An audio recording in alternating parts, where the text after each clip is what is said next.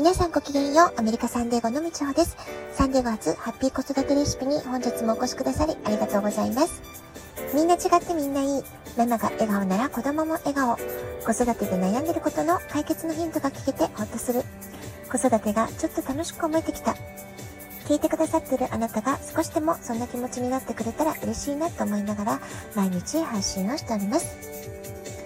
今日もサンデーゴは快晴です。今朝はね、少し時間があったので、え、近所のお散歩コースになっているレイクミラマーっていうとこがあるんですけれども、まあ、人工のね、湖があるところです。ま、そこをぐるっと一周歩いてきました。一周歩くと大体1万2000歩弱歩くことができる。それがね、だんだん分かってきました。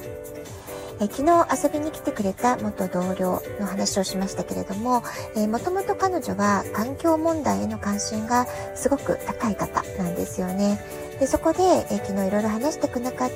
彼女が勧めてくれたあるビデオがあったんですけれども、まあ、今日はねウォーキング中その環境活動家の高く、えー、谷口隆久さんえー、この方の講演会のビデオ、まあ、YouTube を、まあ、耳でね、えー、音だけ聞きながら歩いてみました。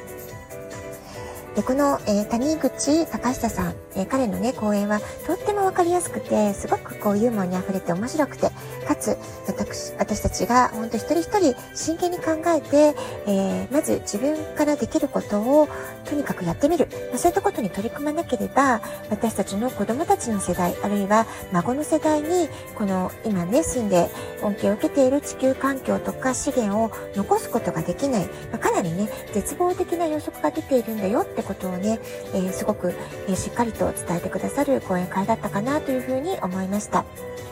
で、講演会はね、2時間以上ぐらいあるので、まだね、残り30分ほど聞けていないんですけれども、まあ、えっ、ー、と、一通りね、聞いた部分でも、ものすごくね、えーもう目を開かれると言いますか、私も知らないことがたくさんあって、あ、これは本当今すぐできることから改善しなきゃいけないな、できることやっていかなきゃいけないな、まあ、そういう思いをね、強く、えー、した、まあ、そういうね、すごく心に刺さる言葉がたくさんたくさん詰まった講演会でした。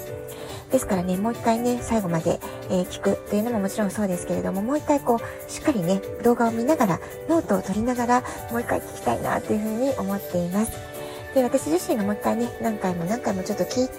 えー、自分の中で咀嚼できたものを、ぜひこのラジオトークでもまたシェアしたいなっていうふうに思っています。さて、今日はね、後半ね、Why っ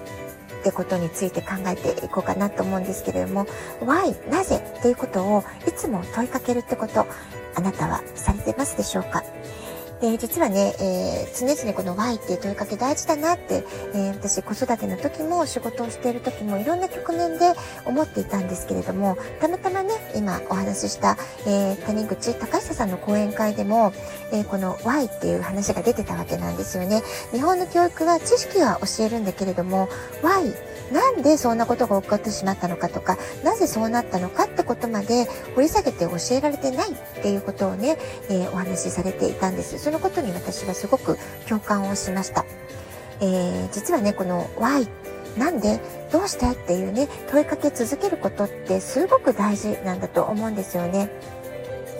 例えば子供たちにこんなこと聞かれませんか？なんで勉強しなきゃいけないの？とか、なんで宿題をやらなきゃいけないの？とか、あるいはなんで学校に行かなくちゃいけないの？なんで受験しなきゃいけないの？とかね。えー、それとか、最近だとなぜマスクをいつもしなくてはいけないのか、強制されるのか？とかね。まあ、こういった問題にね、えー、お母様たちどんな風に答えてらっしゃるでしょうか？そして子供たちにこうした質問をされた時、あなたはしっかりとその問いに向き合って一緒に答えを探す努力されていらっしゃるでしょうか？まあ、もちろんね、大人だってどうやって答えたらいいかなって、えー、困ってしまう質問とか、答えづらい質問とかあると思います。でもその時は、ママもね、うん、どう、どうだろうな、よくわからないから一緒に考えてみようかとか、えー、調べてわかることであれば一緒に調べてみようか。まあ、そういうね、姿勢を見せ続けるってことが、まず最初の一歩として大事なんじゃないかなと思います。特に子供たちって言っても幼い子、3歳、4歳ぐらいですかね。まあそういう年齢の時の子供たちって、なぜどうしてって毎日、ママ、これはどうしてこれはなぜっていう質問止まらない時ってありますよね。うちの息子もそうでした。もうほんと毎日毎日、なぜどうしてなぜどうして、もう質問攻めでもうどうしていいかわからないって時もありましたけれども、すごくね、大事なことだったと思うんですよね。こんな風に子供たちから質問が溢れてくるってことは本当に素晴らしいことで、彼らが学びたいっていう、こう、欲望をね、マックスに表してくれてる。何でも知りたいんだっていうね、好奇心の塊であることの表現に他ならないわけです。でも、もしこの子供たちの真摯ななぜ、どうして、なぜ、どうしてっていうね、その問いに対して私たち親とか学校とか社会がしっかりと向き合うことができてなかったらどうなってしまうでしょうか？この子供たちの好奇心、旺盛な心とか探求心の目っていうのがいつの間にか失われてしまうわけなんです。日本の教育は未だに知識偏重で、なぜ、どうして、まあ、こういう探求を深める深掘りしていく取り組みとか、プロジェクト形式の学びっていうのは、まだまだ少ないんじゃないかなと思います。まあ、欧米に比べてってことですけれどもね。ですから、子供たちだけではなくって、えー、日本の中では大人も思考停止になってしまっている方、結構多かったりするわけなんです。ですから、まずは自分で自分に Y を問う。なぜこうなってるんだろうなぜ自分は今これをしなくてはいけないんだろうなぜこうすべきってみんなに言われるんだろうとかね、まあ、そういったことをまずは自分自身に問い続ける習慣これを身につけるってことすごく大事なんじゃないかなと思います。で、私がね、先週末、まあ、お仕事で続けてお話をさせていただいたクライアント様、何人かいらっしゃったんですけれども、まあ、たまたまですけれどもね、まあ、その方々すごく判断力が、えー、優れてて、決断力が優れていて、えー、そういう方たちだったので、ますごく仕事がやりやすかったわけなんですよね。で、こういう方とのコミュニケーションしている時って、疲労感がこちらもすごくないわけなんです。なぜなら言葉のキャッチボールがすごくスムーズですごく会話そのものが楽しいわけなんですよね。だから楽しいと思ってる時って、えー、時間もあっという間に過ぎてしまうし、疲れって感じませんよね。程よいスピード感、それからポンポンとリズムよく会話ができるってこと。さらにですね、論理的に物事を確実に前に進めていける、あ、これ OK ですね、これ OK ですね、これ OK ですね、みたいな感じでね、えー、メモ取りながらチェックマークがどんどんピッピッピッとつけていける感覚ってすっごく気持ちいいわけなんですよね。